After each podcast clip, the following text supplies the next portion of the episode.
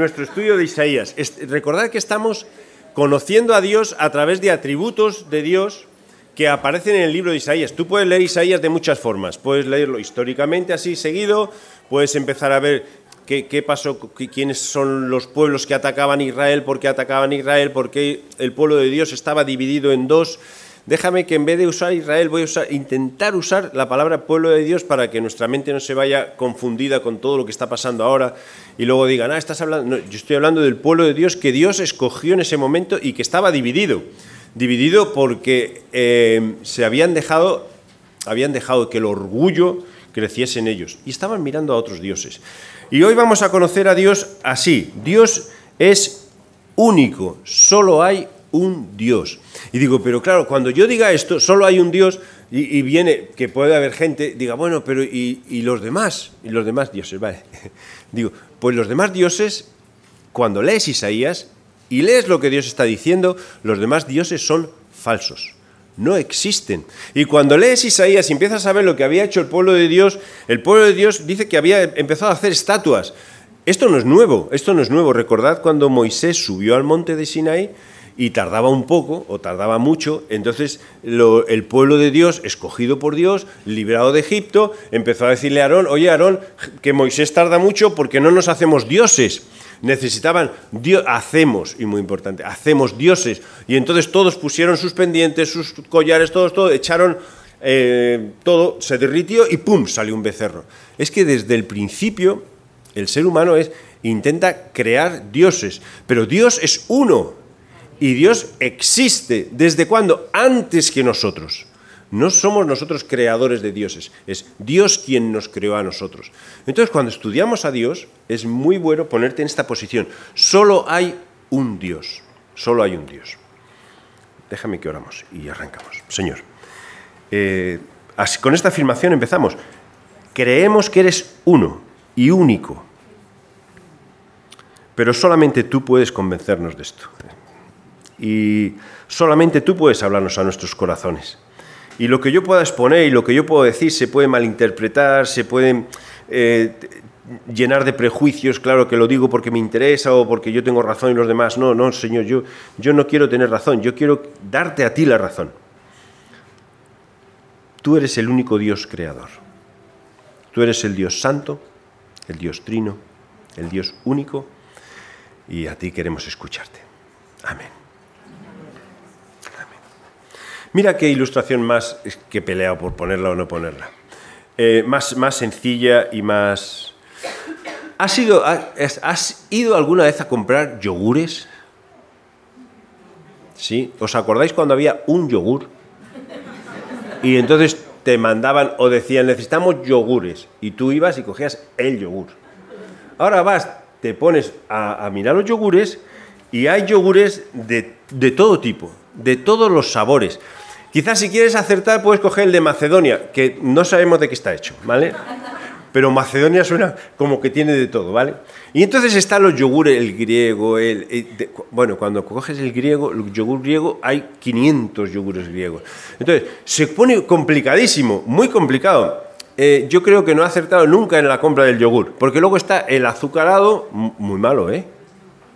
Últimamente el azúcar es muy malo. Y, pero está el otro que no es azucarado, es edulcorado. Peor todavía. Y luego está el sin nada que sabe muy malo. Entonces, uno mira todos los, los yogures que hay. Recuerdo una vez una persona que totalmente convencida, Andrés, Andrés, ¿te has enterado que ha salido el yogur nuevo? Digo, ah, qué notición, que es de cebolla. Diga, anda ya, anda ya. Entonces dice, sí, vamos a buscarlo. Pues fuimos a buscarlo.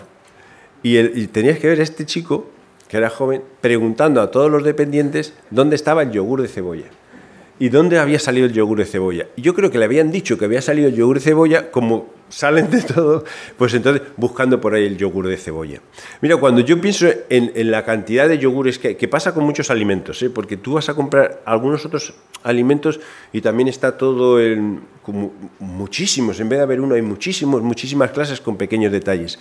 Entonces, digo, es que esta ilustración es muy sencilla porque a veces nosotros en nuestra búsqueda de Dios, nos acercamos y pensamos que tenemos muchos dioses que podemos elegir, muchos dioses que nos presentan, muchas alternativas que nos presentan. Ahora, yo tengo una sobrina, bueno, pero quita, tenía una prima. Y entonces su forma de buscar a Dios era viajar. ¿Y dónde viajaban? Se ha puesto de moda viajar a los países, eh, a Taiwán o Tailandia. Tailandia. Y digo, ¿qué buscas en Tailandia? Dice, busco paz, tranquilidad, busco eso. Y, yo digo, si es lo que te está ofreciendo Dios. Y te ahorras el viaje. Y está aquí. Pero ¿qué estamos buscando? Estamos dentro de nuestro panteón de dioses o, de lo que nos está ofreciendo el mundo, estamos buscando algo que nos dé lo que necesitamos. Bueno, cuando tú lees Isaías y ves el pueblo, el pueblo de Dios, cómo está buscando, cómo mezcla libremente, es que se ha olvidado de que tienen al único Dios verdadero. Entonces, ¿no será que a veces nos pasa en nuestra búsqueda de cualquier cosa que queramos para nosotros, que tenemos nuestro panteón de dioses y nos olvidamos de que hay un solo Dios.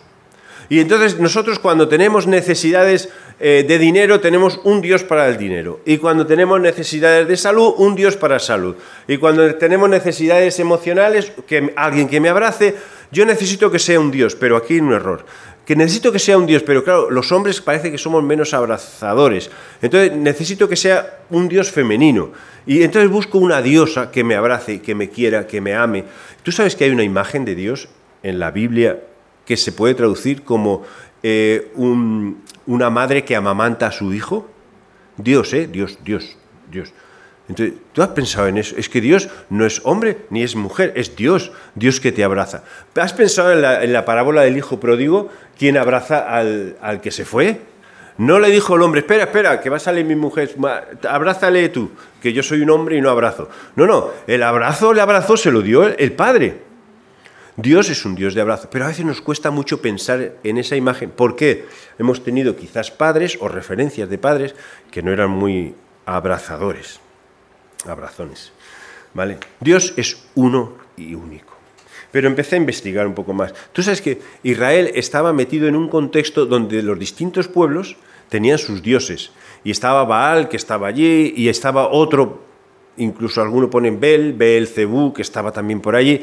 Y esos dioses eran dioses como que demandaban algunas más cosas, eran más manipulables a través de sacrificios. Y esos sacrificios implicaban sacrificios humanos.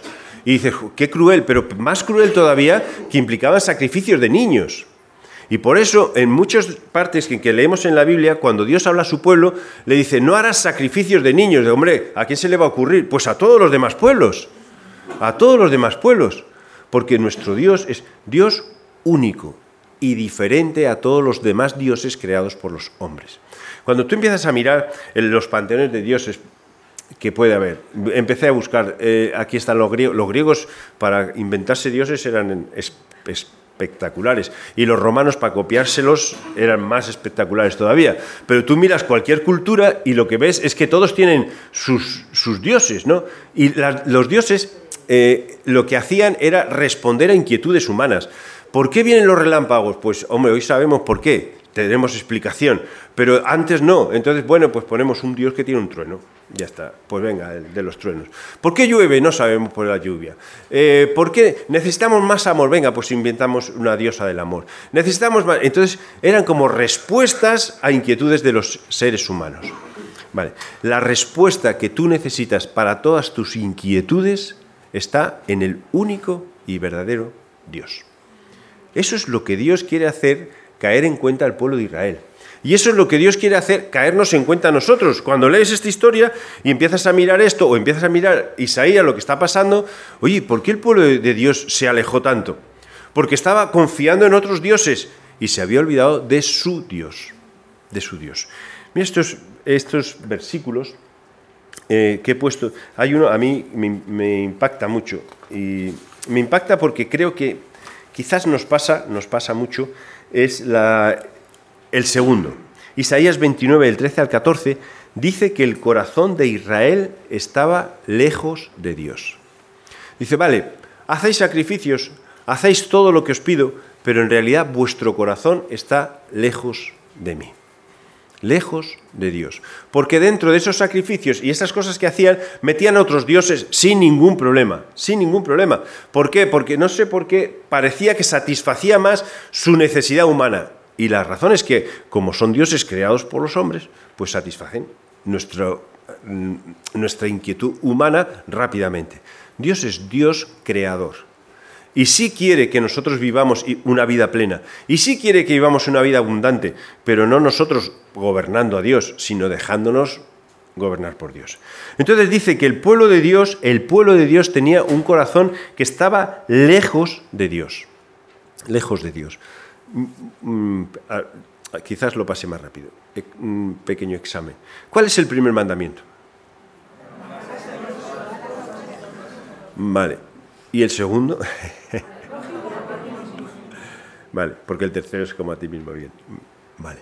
Mira que la Biblia se puede resumir en eso. Ya está. Quiero decir, si un día desaparece la Biblia, conociendo los principios de, que Dios nos ha enseñado, desaparece, ¿qué, ¿qué nos podemos quedar? Si nos quedamos con eso, ¿valdría todo? Claro que valdría. Claro que valdría. Vamos a amar a Dios sobre todas las cosas.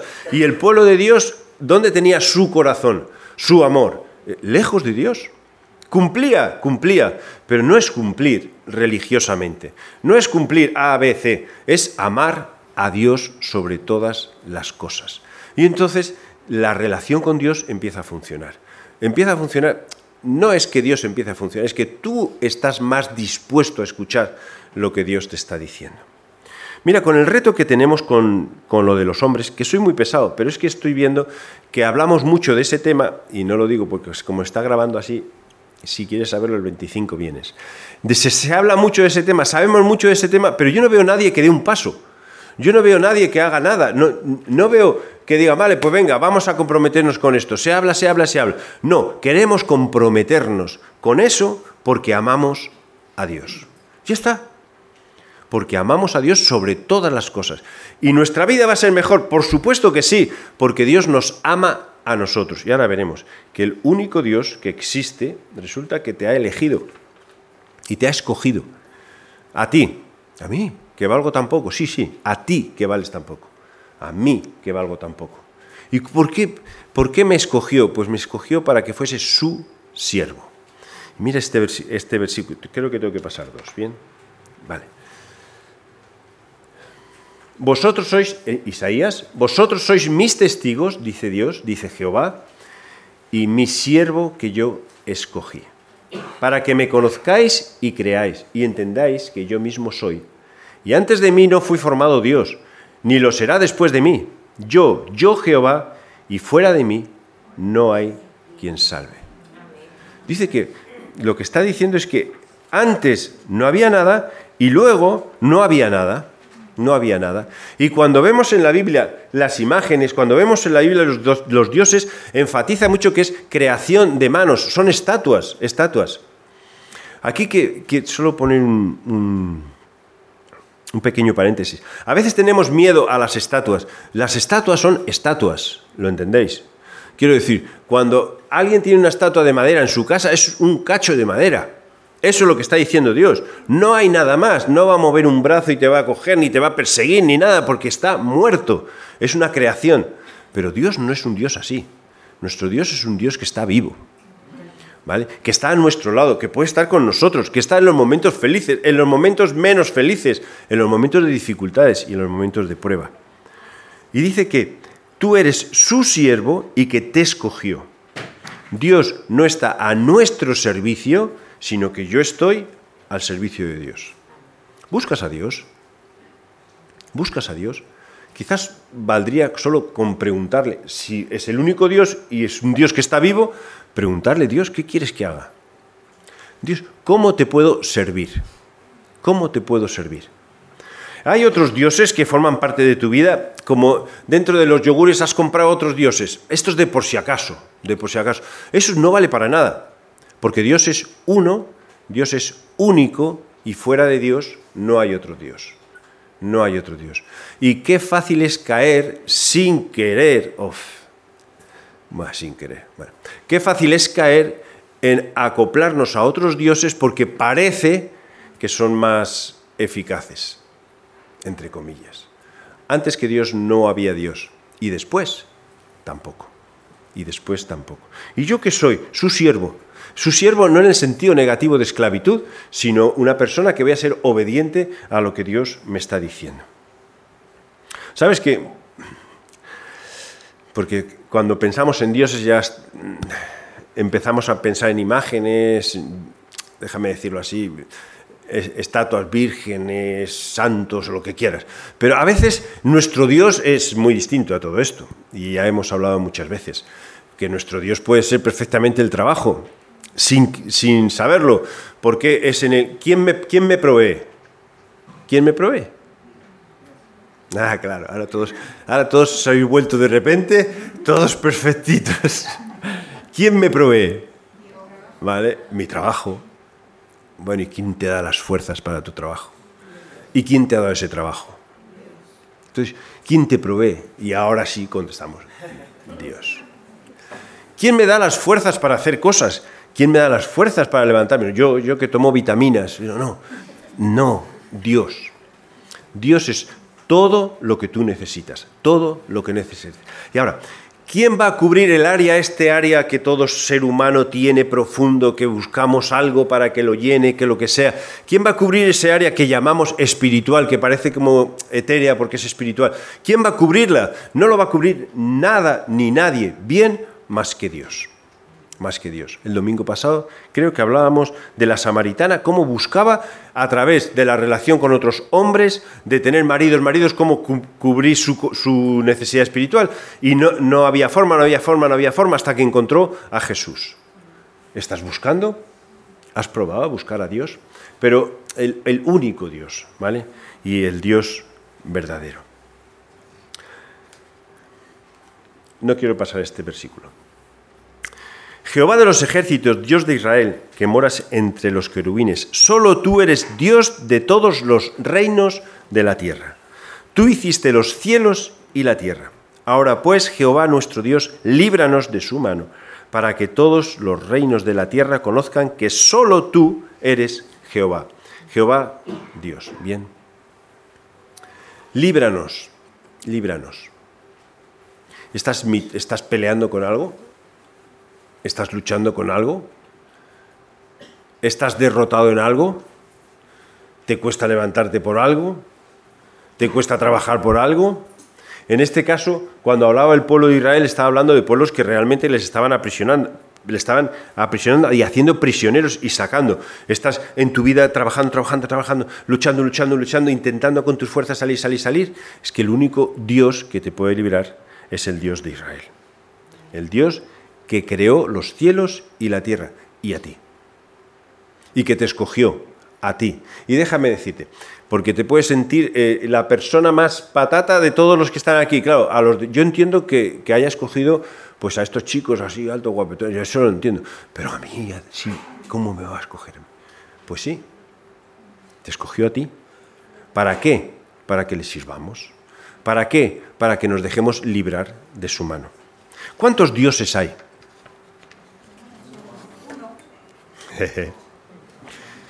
¿Por qué da miedo decirlo?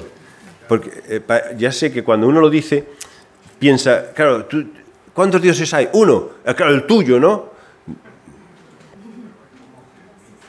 Yo digo, el que creó los cielos y la tierra. En ese se creó. En ese. Y los demás, no, no había dioses antes que Dios, ni habrá dioses después que Dios. Son creación de los hombres y, decirlo sin ningún temor, pero no porque yo soy más inteligente que los demás, sino porque yo estoy leyendo lo que está poniendo aquí y yo creo que hay uno que es el que creó los cielos y la tierra. ¿Y cómo es ese Dios? Cuando vemos Isaías dice que Dios es santo, santo, santo, ¿vale? Y en la conversación con Isaías, Isaías al ver a Dios santo, santo, santo, dice, dice Isaías, ay Dios mío, que voy a morir porque he visto a Dios. Y Dios le dice, no, hombre, tranquilo. Y entonces le purificó, le limpió, dice, ahora ya estamos juntos y ahora queremos alguien, queremos que alguien hable por nosotros. Y parece que Dios de repente se convierte en plural. Vale, perfecto, pues sí. ¿Y qué pasa? Porque creemos en un Dios único, pero creemos un Dios trino. Y aunque la palabra Trinidad no aparezca en la Biblia, el concepto sí aparece. Porque tú encuentras en el Antiguo Testamento al Padre, en el Antiguo Testamento al Hijo y en el Antiguo Testamento al Espíritu Santo. Porque tú encuentras en el Nuevo Testamento al Padre, en el Nuevo Testamento al Hijo y en el Nuevo Testamento al Espíritu Santo. Y tú encuentras en la creación al Padre y en la creación al Hijo y en la creación al Espíritu Santo. Y, luego empezamos a decir, claro, entonces ya son tres. Y esto lo escuché de una persona eh, de otra ah, musulmana, ¿qué más da? Y la mujer se puso a conferenciar a, la gente, decía, es que vosotros creéis en tres dioses, porque uno más uno más uno más uno más uno más uno, ¿cuánto es? Y todos tres. Bueno, pues yo también uso las matemáticas. Entonces, uno por uno por uno, ¿cuánto es? Uno, ya está. Y entonces se queda callado. se queda callado. Pues ya uso la división, haz lo que quieras. Entonces, un Dios. Es verdad que es trino, es verdad que es santo, pero solo existe un Dios. ¿Y qué aprendemos en Isaías? Que solo hay un Dios.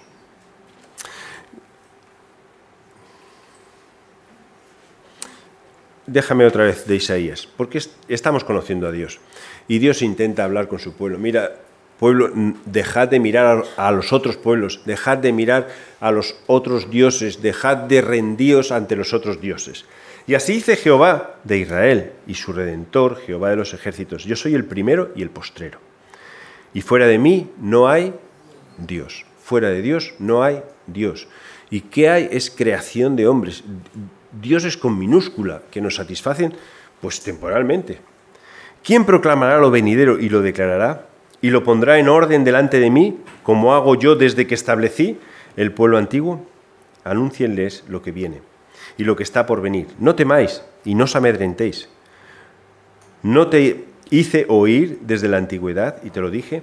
Luego vosotros sois mis testigos. No hay Dios sino yo. No hay fuerte y no conozco ninguno. Aquí no solamente Dios te escoge, Dios te utiliza, sino que ahora te dice que tú eres su testigo. Vamos a ser luz al mundo, pero sin ningún temor. Al revés, con confianza, con la seguridad de que, oye, que, hemos, que estamos al lado del Dios, del Creador de los cielos y de la tierra. Vamos a dar pasos firmes, vamos a tirar para adelante. ¿Y qué me va a chantar a mí? ¿Que venga alguien con otro Dios? Pues que venga, pero ¿por qué voy a tener que ceder yo si yo sé que es Dios el que hace, el creador del cielo y de la tierra? ¿Y quién va a convencer a las demás personas? Pues no voy a ser yo, pero va a ser Dios. ¿A través de quién? A través de nosotros. Por eso, en nuestra frase como iglesia es que queremos, amamos a Dios y, amamos a Jesús y amamos lo que ha hecho y queremos servirle y queremos que otros le conozcan a través de nosotros.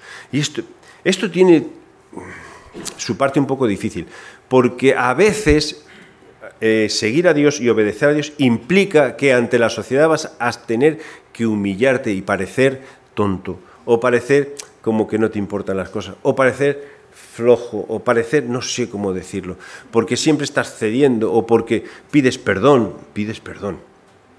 Qué palabra más, pides perdón porque te has equivocado. Entonces parece como que siempre estás agachando la cabeza, siempre estás agachando la cabeza, siempre estás agachando la cabeza. Cuando te venga esto a la mente, quiero que pienses en Jesús. A Jesús le escupieron. A Jesús le azotaron. A Jesús le crucificaron. A Jesús le mataron, le, incluso se burlaron de él. A Jesús. Y nosotros estamos llorando porque tengo que agachar la cabeza. No te preocupes, porque Dios levantará tu cabeza. Cuando sea su tiempo. Ya, pero yo quiero que sea ahora y delante de ellos para humillarles, para que se, se fastidien y vean que yo soy más. No, no, cuando sea, cuando Él quiera, cuando Él quiera. ¿Sabes qué? Hay una promesa que Dios me dio y dices, ha dado a todos, pero de alguna forma cuando yo la leí, pues se iluminó. Y, entonces me, decía, Andrés, yo quiero que tú trabajes en lo secreto y yo te exaltaré cuando seas tu tiempo. Esto hace 20, 21 años, más o menos. Trabaja en lo secreto y yo te exaltaré cuando sea tu tiempo. Y yo digo, Señor, pues no piensas que 21 años ya. Pero, ¿qué exaltación espero yo? Porque, ¿qué espera de exaltación? ¿Qué esperar? ¿Aplausos de la gente? Eso dura cuatro segundos. ¿Qué exaltación espera? Pero entonces he pensado, yo sé cuándo me va a exaltar Dios. ¿Y sabes cuándo va a ser? Cuando esté en el cielo a su lado. Ay, caramba Entonces la gente no lo va a ver. Pero, ¿y a mí qué? ¿Y a mí qué? ¿Y a mí qué? Vamos a ser luz de nuestro Dios porque sabemos que es el único y verdadero Dios. No hay Dios como nuestro Dios. No hay Dios como nuestro Dios. Y si tú no conoces al único y verdadero Dios y estás buscando muchos dioses, muchos, muchos, muchos dioses, entonces yo te animo a que hables con el único y verdadero Dios. ¿Cómo lo vas a distinguir? Porque es el creador del cielo y de la tierra y tuyo. Háblale. ¿Tú crees que no te va a escuchar? Claro que te va a escuchar. Claro que te va a escuchar. ¿Sabes cuál es el dios que pelea con Dios más fuerte de todos los dioses? No es Baal, ni Belcebú, ni las estatuas, ni nada. ¿Sabes? El, dios que pelea más y más y más con Dios, que lo veo en el pueblo de Israel, en el pueblo de Dios, pero también lo veo en mi propia vida o lo veo en, en las vidas cotidianas, el Dios más grande es este. Pongo yo para ser yo, para que no pienses que te estoy insultando a ti, pero yo quiero que tú pienses que eres tú. ¿Cómo? Ah, ¿Pero cómo? Mira, el pueblo de Israel fue un pueblo orgulloso. El orgullo es asesino.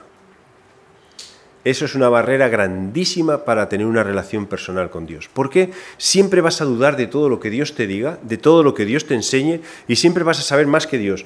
Y, y, Dios te va a decir algo, pero tú vas a decir, claro, pero es que falta esto que tú no entiendes lo que yo siento, pero ¿cómo no va a entender el que te creó? Claro que lo entiende. Siempre ponemos barreras y la barrera más grande somos nosotros, somos nosotros.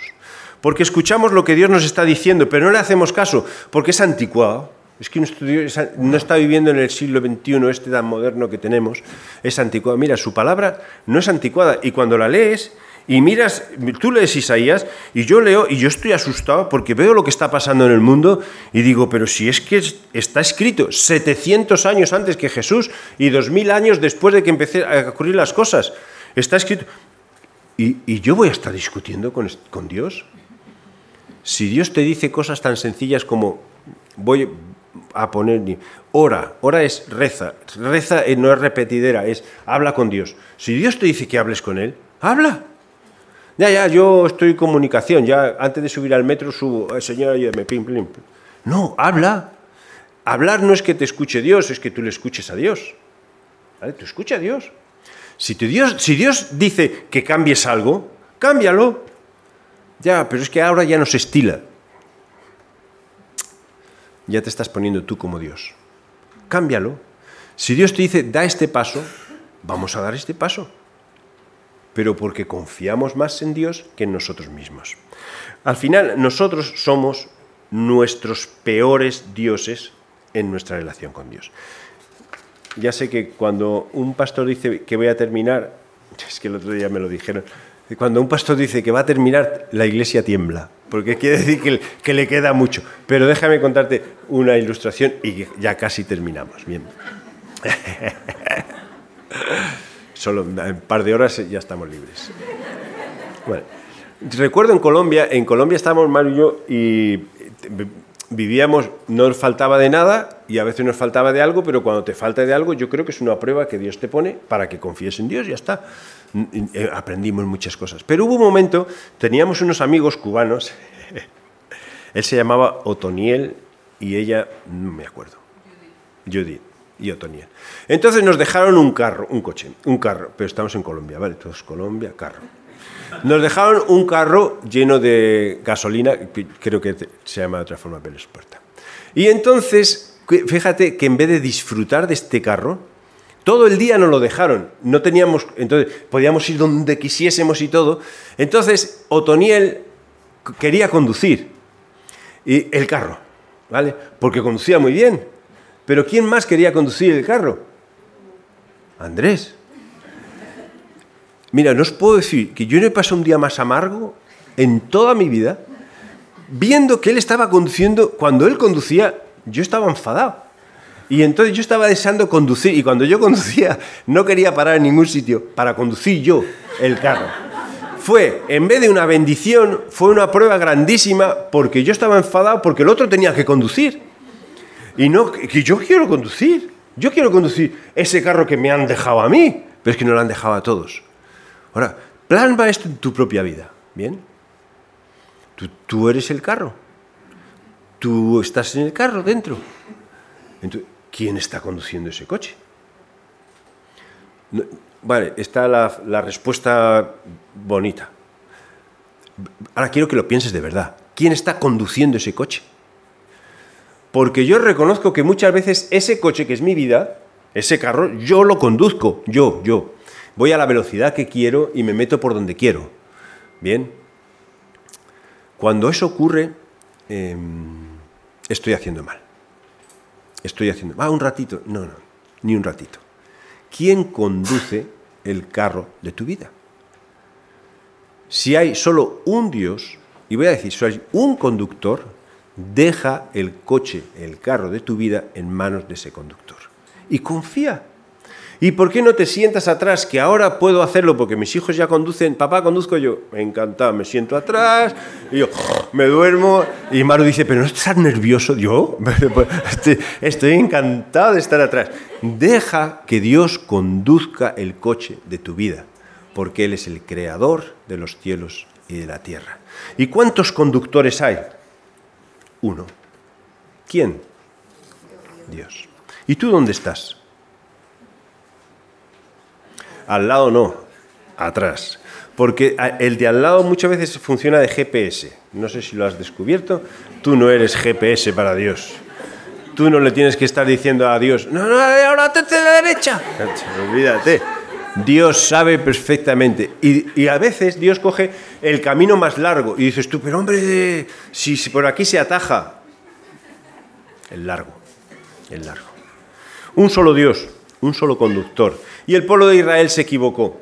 Y el pueblo de Israel siguió a muchos dioses. Y el pueblo de Israel dejó que su corazón amase a otros dioses. Y el pueblo de Israel eh, se dejó guiar por otras culturas que parecía que sus dioses funcionaban mejor. Mentira, mentira y mentira. Solo hay un Dios que funciona. No hay Dios, no, solo Dios es uno, perdón, lo leo así, no hay otro fuera de él. Lo creemos, lo crees. Mira el versículo pequeñín que pongo ahí. Cuidado con esta palabra creer, porque lo podemos creer pero no vivir, porque dice que los demonios también creen y tiemblan. Ellos identifican a Dios, pero no le hacen ni caso, pero saben el poder que tienen. No vamos a ser así. Nosotros sabemos quién es Dios y vamos a decir, venga, Dios, te montas en mi coche, llevas mi coche, yo me siento atrás y confío en ti. Vamos a orar, vamos a orar. Y, me gustaría que pensásemos en esto. Yo no sé cómo es tu relación con Dios o si estás buscando a Dios. Si estás buscando a Dios, quiero decirte que lo has encontrado. No porque lo he dicho yo, sino está aquí puesto. Muy pocos dioses o muy pocas religiones hablarán así con esta rotundidad. No hay nada relativo. Dios es Dios absoluto.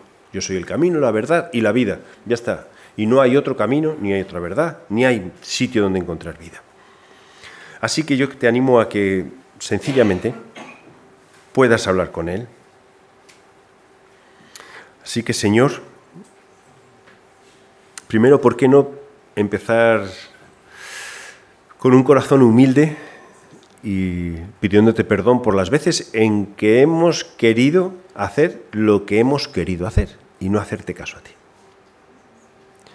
Pero a la vez, Señor, eh, llénanos de, de fe, confianza y de valor para dar un paso de fe y reconocerte a ti como único Dios verdadero.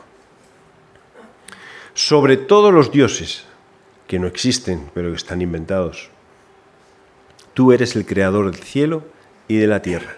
Tú eres mi creador, mi creador para que yo sea tu siervo y encima tú me has elegido para que yo sea luz a los demás de lo que tú eres y puedes ser. Señor, si en esta mañana hay corazones sensibles o corazones duros, pues queremos pedirte que tú los ablandes. Y que los ablandes no para que que eh, como convencer en nosotros, sino para que puedan disfrutar de tu presencia en su vida y formar parte del redil y poder entrar en el redil y poder entrar y salir, ser libres como tú quieres que seamos libres. Ayúdanos, Señor, en todas las áreas de nuestras vidas. Ayúdanos y abre nuestros ojos para rendirnos a ti. Como he mencionado antes, todo lo que hacemos es para tu gloria, porque creemos que tú te mereces toda la gloria. Gracias por perdonarnos, gracias por amarnos, gracias por cuidarnos, gracias por proveer, gracias por tu misericordia, gracias por todo lo que tú eres y todo lo que significas para nosotros. Queremos disfrutar tu presencia en el nombre de Jesús. Amén.